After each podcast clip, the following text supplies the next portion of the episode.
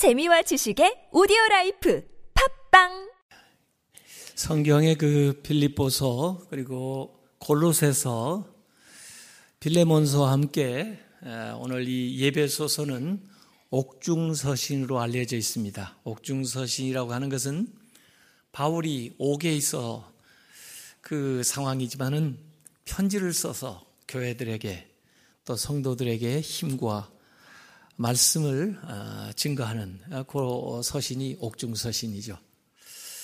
사실 감옥에 있으면 답답하고 또 원망스럽고 또 불평이 나올 수밖에 없는데 빌립보서 같은 데 보면 기쁨의 서신이라고 감사와 기쁨의 이야기들이 나와 있고 오늘 이 예배소서에는 찬송하리로다 하면서 말씀을 전개하고 있어요. 마치 그 빌립보 감옥에 갇혔을 때 바울이 신라와 함께 그 어두운 중에도 찬양하면서 기도했던 그 모습들이 오늘 이 말씀을 보면은 연상이 됩니다. 편지 형식을 가지고 있기 때문에 1, 2절 그리고 6장 마무리하는 23절, 24절에 인사를 하고 있어요. 문안 인사하는 내용 가운데 1장 2절에 하나님, 우리 아버지와 주 예수 그리스도로부터 은혜와 평강이 너에게 있을지어다. 이렇게 시작합니다. 은혜, 그리고 평강을 빌어주죠. 그리고 마무리할 때도 6장 23절, 24절에 은혜, 그리고 평안을 빌어주면서 마무리를 하는 걸 볼 수 있어요. 그러니까 시작과 마지막에 은혜와 평강을 빌어줘요. 사실 이 예배소서 전체 내용을 보면은 은혜를 통해서 우리에게 주시는 평안, 평강을 이야기하고 있다. 이렇게 볼 수가 있습니다. 자, 이렇게 인사하는 1, 2절을 빼고 나면 1장에 두 가지의 내용이 나옵니다. 하나는 찬성이에요. 그리고 또 하나는 기도입니다. 근데 알고 보면 우리의 신앙생활, 우리의 삶의 요소가 이 두 가지로 요약될 수 있을 것 같아요. 하나님이 하신 일, 하나님이 도우신 일들을 찬양하고 또 앞으로 하나님께서 우리에게 행하실 일, 또 우리의 삶에서 필요한 것들을 기도하면서 우리가 살아가는 거죠. 그래서 3절부터 14절까지 찬양이 나옵니다. 그래서 3절에 이렇게 시작하죠. 아, 찬송하리로다 하고 시작합니다. 찬송하리로다. 하나님, 곧 우리 주 예수 그리스도의 아버지께서 그리스도 안에서 하늘에 속한 모든 신령한 복을 우리에게 주셨다라고 얘기를 하고 있어요. 사실 우리의 인생의 목적이 이 찬양하는 데 있습니다. 어떤 신학보다도 예, 이 찬양이 위대한 거예요. 예. 우리의 삶의 이유가 바로 이 찬양에 있습니다. 그래서 이 3절부터 14절까지 내용을 이렇게 살펴보면요. 한 문장으로 되어 있어요. 한 문장. 성경에서 제일 긴 문장이에요. 202개의 헬라어 단어로 이루어져 있어요.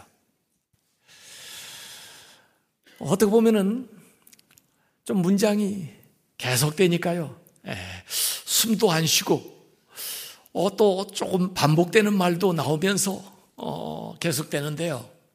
아니, 바울이 하나님을 찬양하다 보니까 좀 흥분한 것 같아요. 어, 그래서 숨도 안 쉬고, 또 계속해서 찬양할 내용들이 많으니까 이렇게 문장을 끝맺지를 않고 이어, 이어, 이어, 이어 단어를 나열하고 있는 느낌이 들어요. 아, 그래서 이 말씀을 사실 끊어가지고 설명하기가 좀 어려운 대목 중에 하나라고 볼 수가 있습니다. 그래서 그것 자체로 우리가 이 느낌을 받으면 돼요. 아, 하나님을 찬양하는 그런 내용이구나. 그 하나님을 찬양할 내용이 너무 많아서 문장을 끝맺지를 못하고 계속해서 계속해서 하나님을 찬양하고 있구나 그런 느낌을 우리가 어, 이어받으면 되는 거죠. 이걸 이제 이스라엘 유대인들은 그 예배 형식 속에서 베라카라고 그랬는데 베라카라고 하는 건 송축 네, 하나님을 높이는 그런 형식으로 예배적인 언어가 여기에 나와 있어요.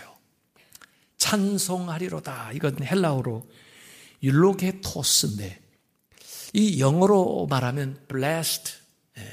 이 blessed라고 하는 이 단어를 사람에게 쓰면은 하나님이 주시는 축복이고 하나님에게 쓰면 하나님께 돌리는 그 찬양이에요.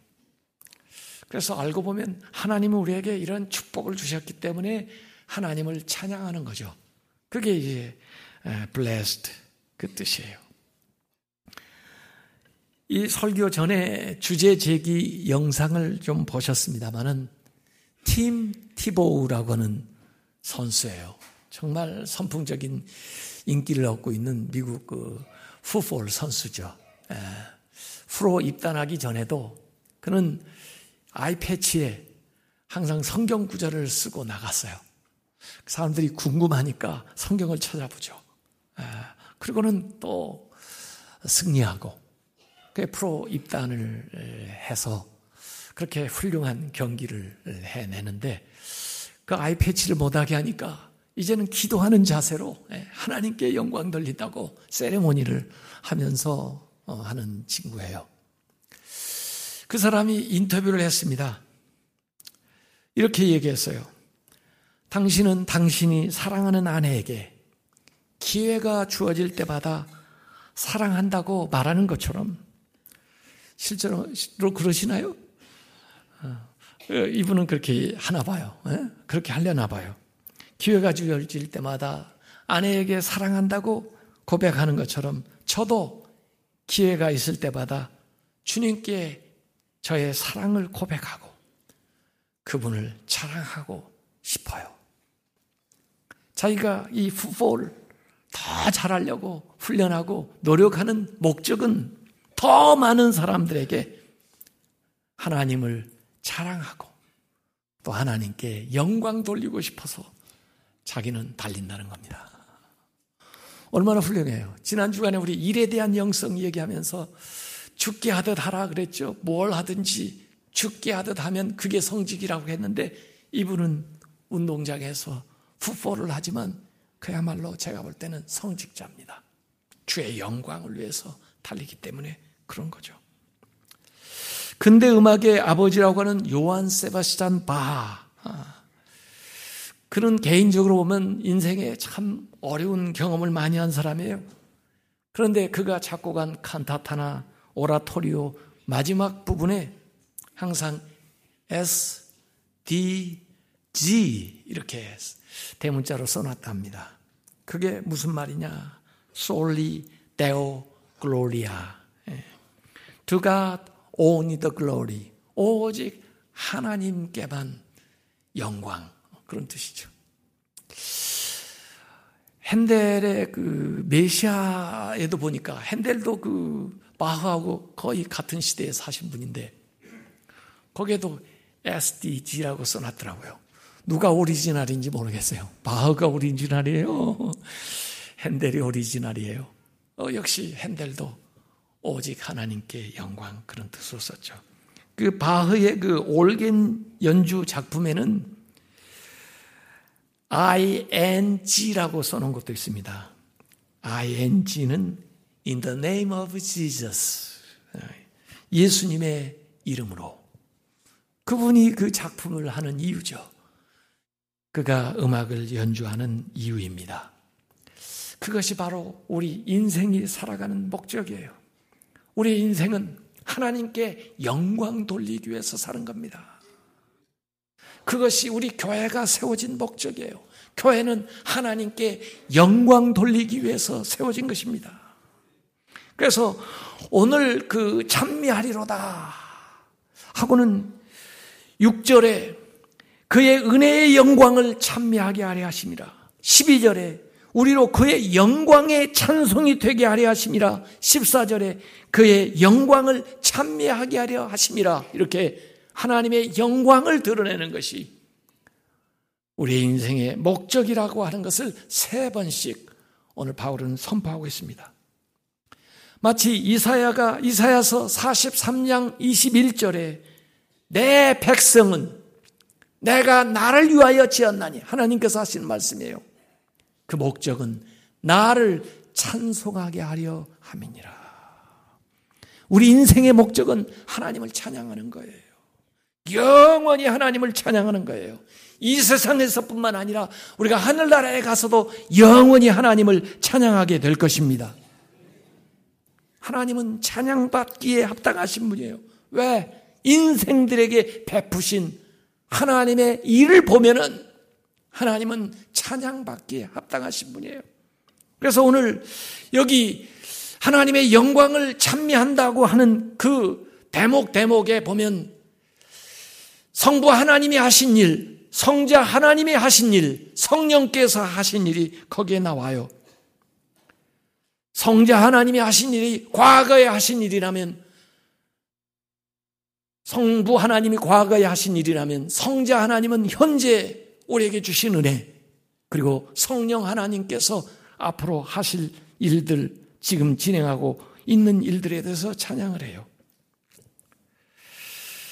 그래서 하늘에 속한 모든 신령한 복을 주신 하나님께 찬양한다 그러는데 모든 복, 모든이라고 하는 것은 완벽한 것, 예, 온전한 것, 절대적인 것 이런 복을 하나님이 주시는데 이 하늘에 속한 신령한 복을 준다.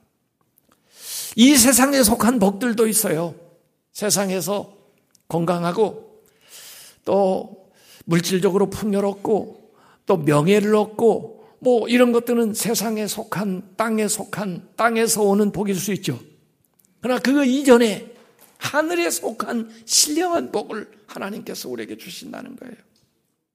그것을 바울은 여기 얘기하고 있습니다.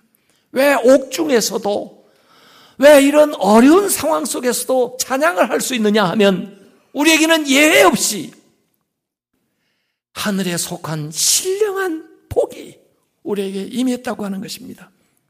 이것은 우리의 노력도 아니고 우리의 공로가 아니라 하나님께서 하나님 편에서 우리에게 누구에게나 부어주시는 은혜라는 것입니다. 그래서 하늘의 전망대에서 하늘의 관점에서 보면은 우리 모두가 다 신령한 복을 받은 복된 사람들이죠. 그래서 이 신령한 복을 받으려면 하늘을 바라봐야죠. 하나님을 우러러 봐야 되죠. 더구나 그리스도 안에서 이 하늘에 속한 신령한 모든 복을 우리에게 주셨다고 그랬어요. 그리스도 안에서 in Christ. 헬라어로는 엔 크리스토인데 여기 예배소서에 정확하게 엔 크리스토라고 하는 표현이 아홉 번 나오고 그것을 응용한 표현까지 합치면 34번이 나와요. 그리스도 안에서 이게 바울의 신학의 굉장히 중요한 포인트입니다. 우리는 원래 그리스도 안에 있었던 사람이 아니고 아담 안에 있었던 사람이에요. 모든 인류가 아담 안에서 범죄하였고 아담 안에서 불순종했고 아담 안에서 죽을 수밖에 없고 아담 때문에 원죄를 가지고 태어났어요. 아담 안에 서 있었습니다. 그러나 예수 그리스도의 은혜를 통해서 아담 안에서 그리스도 안으로 우리가 옮겨왔어요. 그리스도 안으로 왔을 때 우리는 새로운 피조물이 되었고 죄에서 용서를 받았고 하나님의 자녀가 되었고 영원한 생명을 얻게 되었습니다. 그리스도 안에서 하늘에 속한 모든 신령한 복을 우리가 받게 된 거예요. 그것을 여기에 찬양을 하고 있는 것입니다. 그리스도가 우리가 받을 모든 영적인 복의 울타리예요. 우리가 거해야 될 영적인 장소예요. 우리가 더불어 살아가야 될 우리의 자리예요. 그래서 그리스도 안에서 우리가 선택을 받았고 그리스도 안에서 우리가 구원을 받았고 그리스도 안에서 온 우주가 회복될 것이고 그리스도 안에서 하나님의 능력을 힘입게 될 것이고 그리스도 안에서 우리가 하나가 되고 그리스도 안에서 우리가 교제하게 될 겁니다. 오늘 바울은 하나님을 찬양하면서 하나님이 하신 일, 그 하나님이 누구신가를 드러내고 있습니다. 우선 3절에서 6절까지 보면 이미 우리가 알기도 전에 하나님이 행하신 일들을 얘기하고 있어요. 4절에 곧 창세전에 그리스도 안에서 우리를 택하사 선택하사 우리로 사랑 안에서 그 앞에 거룩하게 흠이 없게 하시려고 창세전이에요. 창세전은 뭐예요? 시간이 있기 전이에요. 시간의 지배를 안 받아요. 시간이 있기 전이니까 영원이에요. 영원 전에, 영원에, 영원에서 우리가 하나님의 선택을 받았어요. 영원에서 선택을 받았기 때문에 시간에 좌우되지 않아요. 시간이 지나도 변하지 않아요. 시간이 지나도 달라지지 않아요. 창세 전에 그리스도 안에서 우리를 택했다는 거예요. 창세 전에는 우리가 있지도 않았는데, 우리는 의식도 없었는데, 하나님께서 일방적으로 우리를 선택했다는 거예요. 내가 알기도 전에. 일주일 전에요. 미국에 사는 제 딸아이한테 전화가 왔어요. 보통 때는 그냥 전화 오는데 그날따라 페이스타임 이 화면으로 어, 저는 교회에 있었는데 아빠 부르고요. 제 아내는 집에 있었는데 엄마, 예, 아빠, 엄마, hello. 그래서 웬일이야? 그 화면 앞에 이렇게 섰더니 저희 사위가 나타나는지 어머니, 아버지, 할머니, 할아버지 될 거예요. 그런 거예요. 아, 이거 박수 칠 일입니까? 예. 예. 박수. 예. 저도 감동했어요. 작년 7월에 결혼했는데요. 그동안 말도 못하고 어, 소식이 올 때가 됐는데 그랬는데 말이에요. 드디어 소식이 온 거예요. 병원에 가봤어? 그랬더니 아니요. 병원에 안 가봤지만 알 수가 있어요. 한 3주 정도 된 것 같아요. 오, 빨리 알아냈네. 예? 오, 너무 잘했다. 그리고 제가 가만히 생각해 봤어요. 야, 이 우리 아이들이 알기도 전에 애가 원래 생긴 거 아니에요? 예, 제가 의료 윤리를 또 공부했던 사람이라 이 수정돼 가지고 배아 단계 그리고 이제 이게 세포 분열하기 시작하거든요. 아직 장기도 형성되기 전이고 말이에요. 예, 아직 성별도 분화되기 이전인데 예, 아이들이 3주 만에 알았지만 그 몰, 몰랐을 그 3주 전에 생긴 거 아니에요. 그래서 저는 뭘, 뭐 있으면 글을 하나씩 써놔요. 그래서 제가 여기다 이렇게 글을 써놨어요. 내가 알기도 전에 원하고 기다리며 기도했지만 이렇게 감촉같이 특별한 선물을 주셨는지 아무도 몰랐다. 엄마, 아빠, 할머니, 할아버지, 외할머니, 외할머니, 고모, 삼촌, 사촌, 예쁜 물고기 때 꿈을 꾸었는데 미리 알려준 것 같은데 그 뜻을 몰랐다고 외할머니는 말했다. 기쁘고 고맙고 감동이 되어 눈물까지 흘렸다. 너는 아니? 네가 얼마나 존귀한 사람인지, 네가 얼마나 많은 기도로 이루어졌는지, 네가 얼마나 많은 사람의 사랑을 받고 있는지, 네가 얼마나 위대한 삶을 살게 될지, 내가 살아갈 세상이 어떻게 준비되고 있는지, 우리가 알기도 전에 하나님께서 이미 아시고 준비하셨으니 얼마나 놀랍고 아름다운지 이제 그 신비의 베일을 하나씩 벗는다. 이제 그 생명의 옷을 하나씩 입는다. 이렇게 제가 써놨어요. Before you know, before we know, God knows. 예. 창세 전에 우리의 의식이 있기도 전에 하나님께서 여러분을 선택하셨다는 거예요. 이건 찬양할 일입니다. 그래서 칼빈은 우리는 논증이나 이상에 의해서 하나님이 어떻게 창세전에 우리를 선택하셨는지 이해할 수 없지만 하나님이 우리에게 그것을 선포하심으로 그것을 안다. 그리고 믿음 안에서 깨닫게 될 때 그 진리가 충분히 스스로 입증되는 것을 체험한다 그랬어요. 우리는 알 수 없습니다. 그래서 신비해요. 그러나 하나님이 여러분을 선택하셨습니다. 하나님이 하신 일, 선택하실 뿐만 아니라 하나님은 예정하셨습니다. 예정한다는 것은 계획하는 거예요. 계획을 작성하는 거예요. 여러분의 인생에 대해서 계획을 하시는 거예요. 특별히 여러분이 하나님의 자녀 될 것을 계획하시는 거예요. 예정하셨습니다. 이 예정에 대해서는 5절, 9절, 11절에 계속해서 얘기해요. 5절 그 기쁘신 뜻대로 우리를 예정하사 예수 그리스도로 말미암아 자기의 아들이 되게 하셨으니 9절에는 그의 기뻐하심을 따라 그리스도 안에서 때가 찬 경륜을 위하여 예정한 것이니 11절에 모든 일을 그의 뜻의 결정대로 일하신 이의 계획을 따라 우리가 예정을 입어 하나님이 여러분을 예정하셨습니다. 여러분, 우리가 성결교회고 웨슬리안을 따라서 자유의지도 믿지만은요.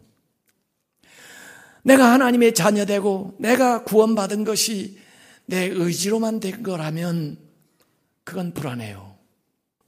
나도 나를 믿을 수가 없습니다. 앞으로 어떻게 될지 모르겠어요. 내가 죽어봐야 알아요. 죽을 때까지 잘 믿을 수 있을지. 그러나 오늘 우리가 성결교회라도 바울이 이 얘기한 대로 우리는 하나님의 선택과 예정도 믿습니다. 여러분이 하는 나라에 가서 여러분이 여러분의 삶을 지금 현재라도 뒤돌아보면 하나님이 여러분을 선택하셨다고 고백하게 될 거예요. 하나님이 여러분을 예정한 걸 믿게 될 거예요. 이 예정과 선택은 하나님의 주권을 강조하고 있는 거예요. 구원에 있어서 하나님의 주도권을 강조하고 있는 거예요. 하나님이 여러분을 선택하셨기 때문에 하나님이 여러분을 예정하셨기 때문에 어느 누구도 여러분의 구원을 뺏을 수가 없습니다. 앞으로 어떤 일이 있어도 여러분은 하나님의 자녀로서 구원을 받을 것입니다. 구원은 하나님의 주도적인 일이지 우리가 한 일이 아니에요. 우리의 공로가 아니에요. 하나님의 은혜로 주어진 거예요. 그래서 우리는 하나님을 찬양하고 하나님께 영광만 돌리면 되는 거예요. 더구나 하나님이 우리를 이렇게 선택하시고 이렇게 예정하신 이유는 우리를 거룩하고 흠없이 살라고 하나님의 자녀다운 삶을 살라고 우리를 그렇게 선택하신 거예요. 거룩하고 흠이 없다고 하는 것은 재물에 쓰는 말입니다.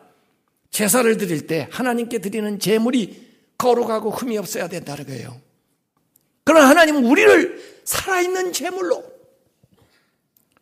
하나님의 자녀로 선택을 하셨어요.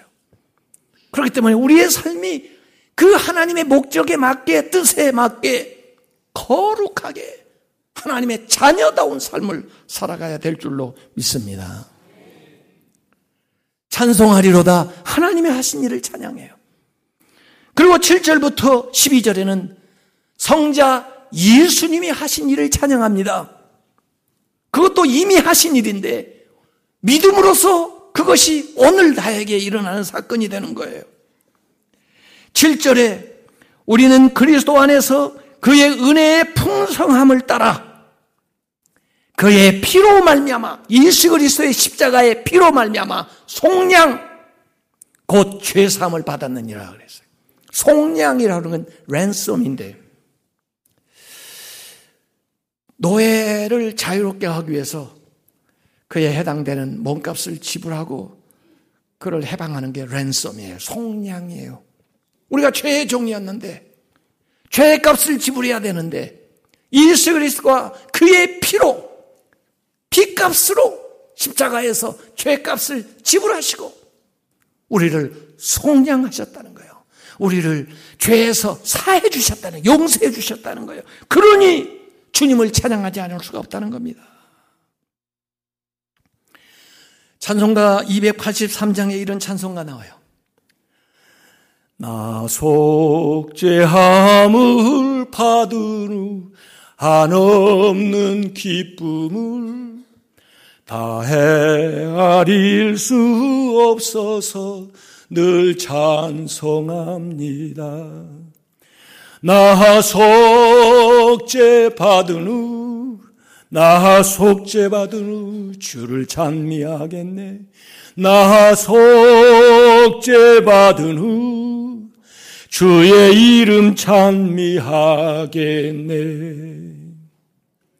우리가 용서받았기 때문에 주님을 찬양하는 거예요. 그래서 과거의 복은 택하시고 예정하신 하나님이 주신 복, 현재의 복은 예수 그리스도를 통해서 오늘 나의 죄를 사해 주시고 속량해 주시는 복, 그리고 앞으로 지금부터 주시는 복은 그리스도 안에서 우리가 통일이 되어서 믿음 안에서 주님과 더불어 살아가는 거예요. 그래서 그 통일이라는 말이 10절에 나와요. 하늘에 있는 것이나 땅에 있는 것이나 다 그리스도 안에서 통일되게 하려 하심이라. 한데 모아 다시 하나가 되게 한다는 거예요. 이전에 하나님께서 창조하신 이 세상을 범죄함으로써 모든 질서가 어그러졌어요. 그래서 혼란스럽고 혼돈스러운 삶을 우리가 살았어요. 그러나 예수 그리스도 안에서 다시 통일한다는 거예요. 예수 그리스도가 머리가 되고 하늘에 있는 것 영적인 모든 세계, 땅에 있는 것 이 피조된 인간을 비롯해서 짐승과 자연 만물이 같이 조화를 이루고 아름다움을 이루어서 통일이 되게 된다는 거예요. 그것이 하나님 나라죠. 전 우주적인 구원을 여기 이 얘기하고 있는 겁니다. 그래서 주님을 찬양해요. 마지막에 성령께서 하신 일을 통해서 우리가 찬양을 합니다. 13절, 14절에 보니까 성령을 세 가지로 오늘 말씀 속에 그 사역을 얘기해 놨는데 마치 우리가 무슨 계약을 할 때, 무슨 사업을 할 때 상업상에 쓰는 용어하고 비슷하게 나와 있어요. 약속, 인침, 보증이 나옵니다. 성령의 약속, 성령의 인치심, 성령의 보증이 나와요. 집을 만약에 매매한다고 그러면 어떻게 해요? 집 사기로 약속을 하죠. 말로만 약속해요. 서류를 가져와서 서류를 작성해가지고 인을 찍죠. 도장을 찍는 거예요. 예, 도장을 찍어서 약속을 확신하, 확인하고 그걸로 끝나는 게 아니죠. 그 다음에 10분의 1이든 얼마든 계약금을 건네잖아요. 보증, 보증금을, 계약금을 내는 거예요. 성령이 지금부터 앞으로 우리의 구원을 위해서 하시는 일은 성령의 약속, 성령이 우리에게 약속되어 있어요. 모든 믿는 자에게 성령이 약속되어 있어요. 성령을 우리가 받게 돼요. 성령께서 우리에게 오셔서 우리가 하나님의 자녀인 것을 인치셔요. 로이드 존스 목사님이 쓴 그 예배소서 강해. 요새 제가 예배소서를 왜 하게 됐는지 말씀드렸죠. 예, 최용훈 집사님이 예배소서 강해 책을 가져왔는데 500페이지 이상 되는 거 8권을 가져왔어요. 그래서 인친다는 그 말만 책 한 권으로 설명을 해놨어요. 500페이지. 여러분 읽을 수 있을 것 같아요, 그걸? 그러니까 제가 대신 읽어 드릴게요. 제가 읽었는데 그걸 그분은 로이드 존스 목사님은 이렇게 설명을 하더라고요. 성령이 우리 안에서 역사에서 감동하고 또 성령의 체험을 하게 되는 거. 이게 성령의 인치심인데 예를 들어서 요한 웨슬리 목사님이 올더스케이 광장에서 로마서 주석 서문을 읽을 때 그때 그 감정, 그때의 감동을 웨슬리 목사님이 이렇게 기록해 놨거든요. 나는 내 마음이 이상하게 뜨거워지는 것을 느꼈다. 나는 그리스도를 신뢰함을 느꼈다. 그리스도께서 내 죄를 다 도말하시고 나를 죄와 사망에서 구원하셨다는 확신이 그때 주어졌다. 물론 목사님이니까 그전에도 구원받았고 그전에도 하나님의 자녀였겠지만 그날따라 그 말씀을 들을 때 성령께서 그 마음속에 감동을 주고 뜨거워지면서 이전에 믿었던 또 이전에 깨달았던 그 말씀이 확신 있게 자기에게 다가오는 그 체험을 성령의 인치심이라 이렇게 로이드 존스 목사님은 얘기를 하고 있더라고요. 그러니까 성령께서 오늘과 앞으로 우리의 신앙생활 속에서 우리가 하나님의 자녀인 것은 또 하나님께서 우리 가운데 역사하시는 것을 이 성령께서 인치심으로써 우리에게 임하는 것을 믿으시기 바랍니다. 그럴 뿐만 아니라 성령의 보증, 성령께서 보증을 하는 거예요. 성령은 앞으로 얻을 우리의 상급과 우리의 기업과 우리의 구원과 이 모든 것을 미리 보증해 주시는 계약금이에요. 선수금이에요. 그래서 사실 성령 안에서 그 구원을 우리가 미리 앞당겨서 경험하는 거예요. 하나님 나를 미리 이 세상에서 살아갈 수가 있는 거예요. 그리고 성령 안에 있으면 자연히 성령의 인도함을 따라 우리가 하나님 나라에 이르게 되는 거죠. 그래서 찬양하는 겁니다. 오늘 이 바울은 찬송하리로다 해놓고 왜 찬양을 해야 되는지 우리 인생은 찬양하는 것이 하나님께 영광 돌리는 것이 우리 인생의 본분인데 왜냐하면 하나님께 우리가 복을 받았기 때문에 찬양을 해야 된다. 하나님은 창세전에 우리를 선택하시고 그리고 우리를 구원으로 예정하시고 우리를 하나님의 자녀로 삼으셨다는 거예요. 우리는 성자 예수님께 복을 받았기 때문에 찬양을 해야 된다는 것입니다. 그 예수 그리스도는 우리를 위해서 십자가에 못 박혀 돌아가심으로 우리의 죄를 용서해 주시고 또 우리가 하늘나라의 기업을 주셨기 때문에 예수 그리스도를 찬양해야 되는 거예요. 우리는 성령님을 찬양해야 된다는 거예요. 왜냐하면 성령님은 우리에게 약속되어 있을 뿐만 아니라 우리에게 인쳐주시고 그리고 구원으로 우리를 인도하시면서 그 구원의 모든 기업의 보증을 이 세상에서 우리에게 주시기 때문에 하나님, 예수님, 성령님 그 행하신 모든 일을 볼 때 우리가 찬양하지 않을 수가 없다는 것입니다. 이 복을 받은 우리가 세상의 어떤 사람들보다 행복하고 복된 인생이라는 것입니다. 신명기 33장 29절에 이스라엘이여 너는 행복한 사람이로다. 여호와의 구원을 너같이 얻은 백성이 누구냐? 그는 너를 돕는 방패시요 너의 영광의 칼이시로다. 너의 대적이 너에게 복종하리니 내가 그들의 높은 곳을 밟으리로다. 여러분의 생애가 주님의 영광을 찬양하는 생애가 되시길 바랍니다.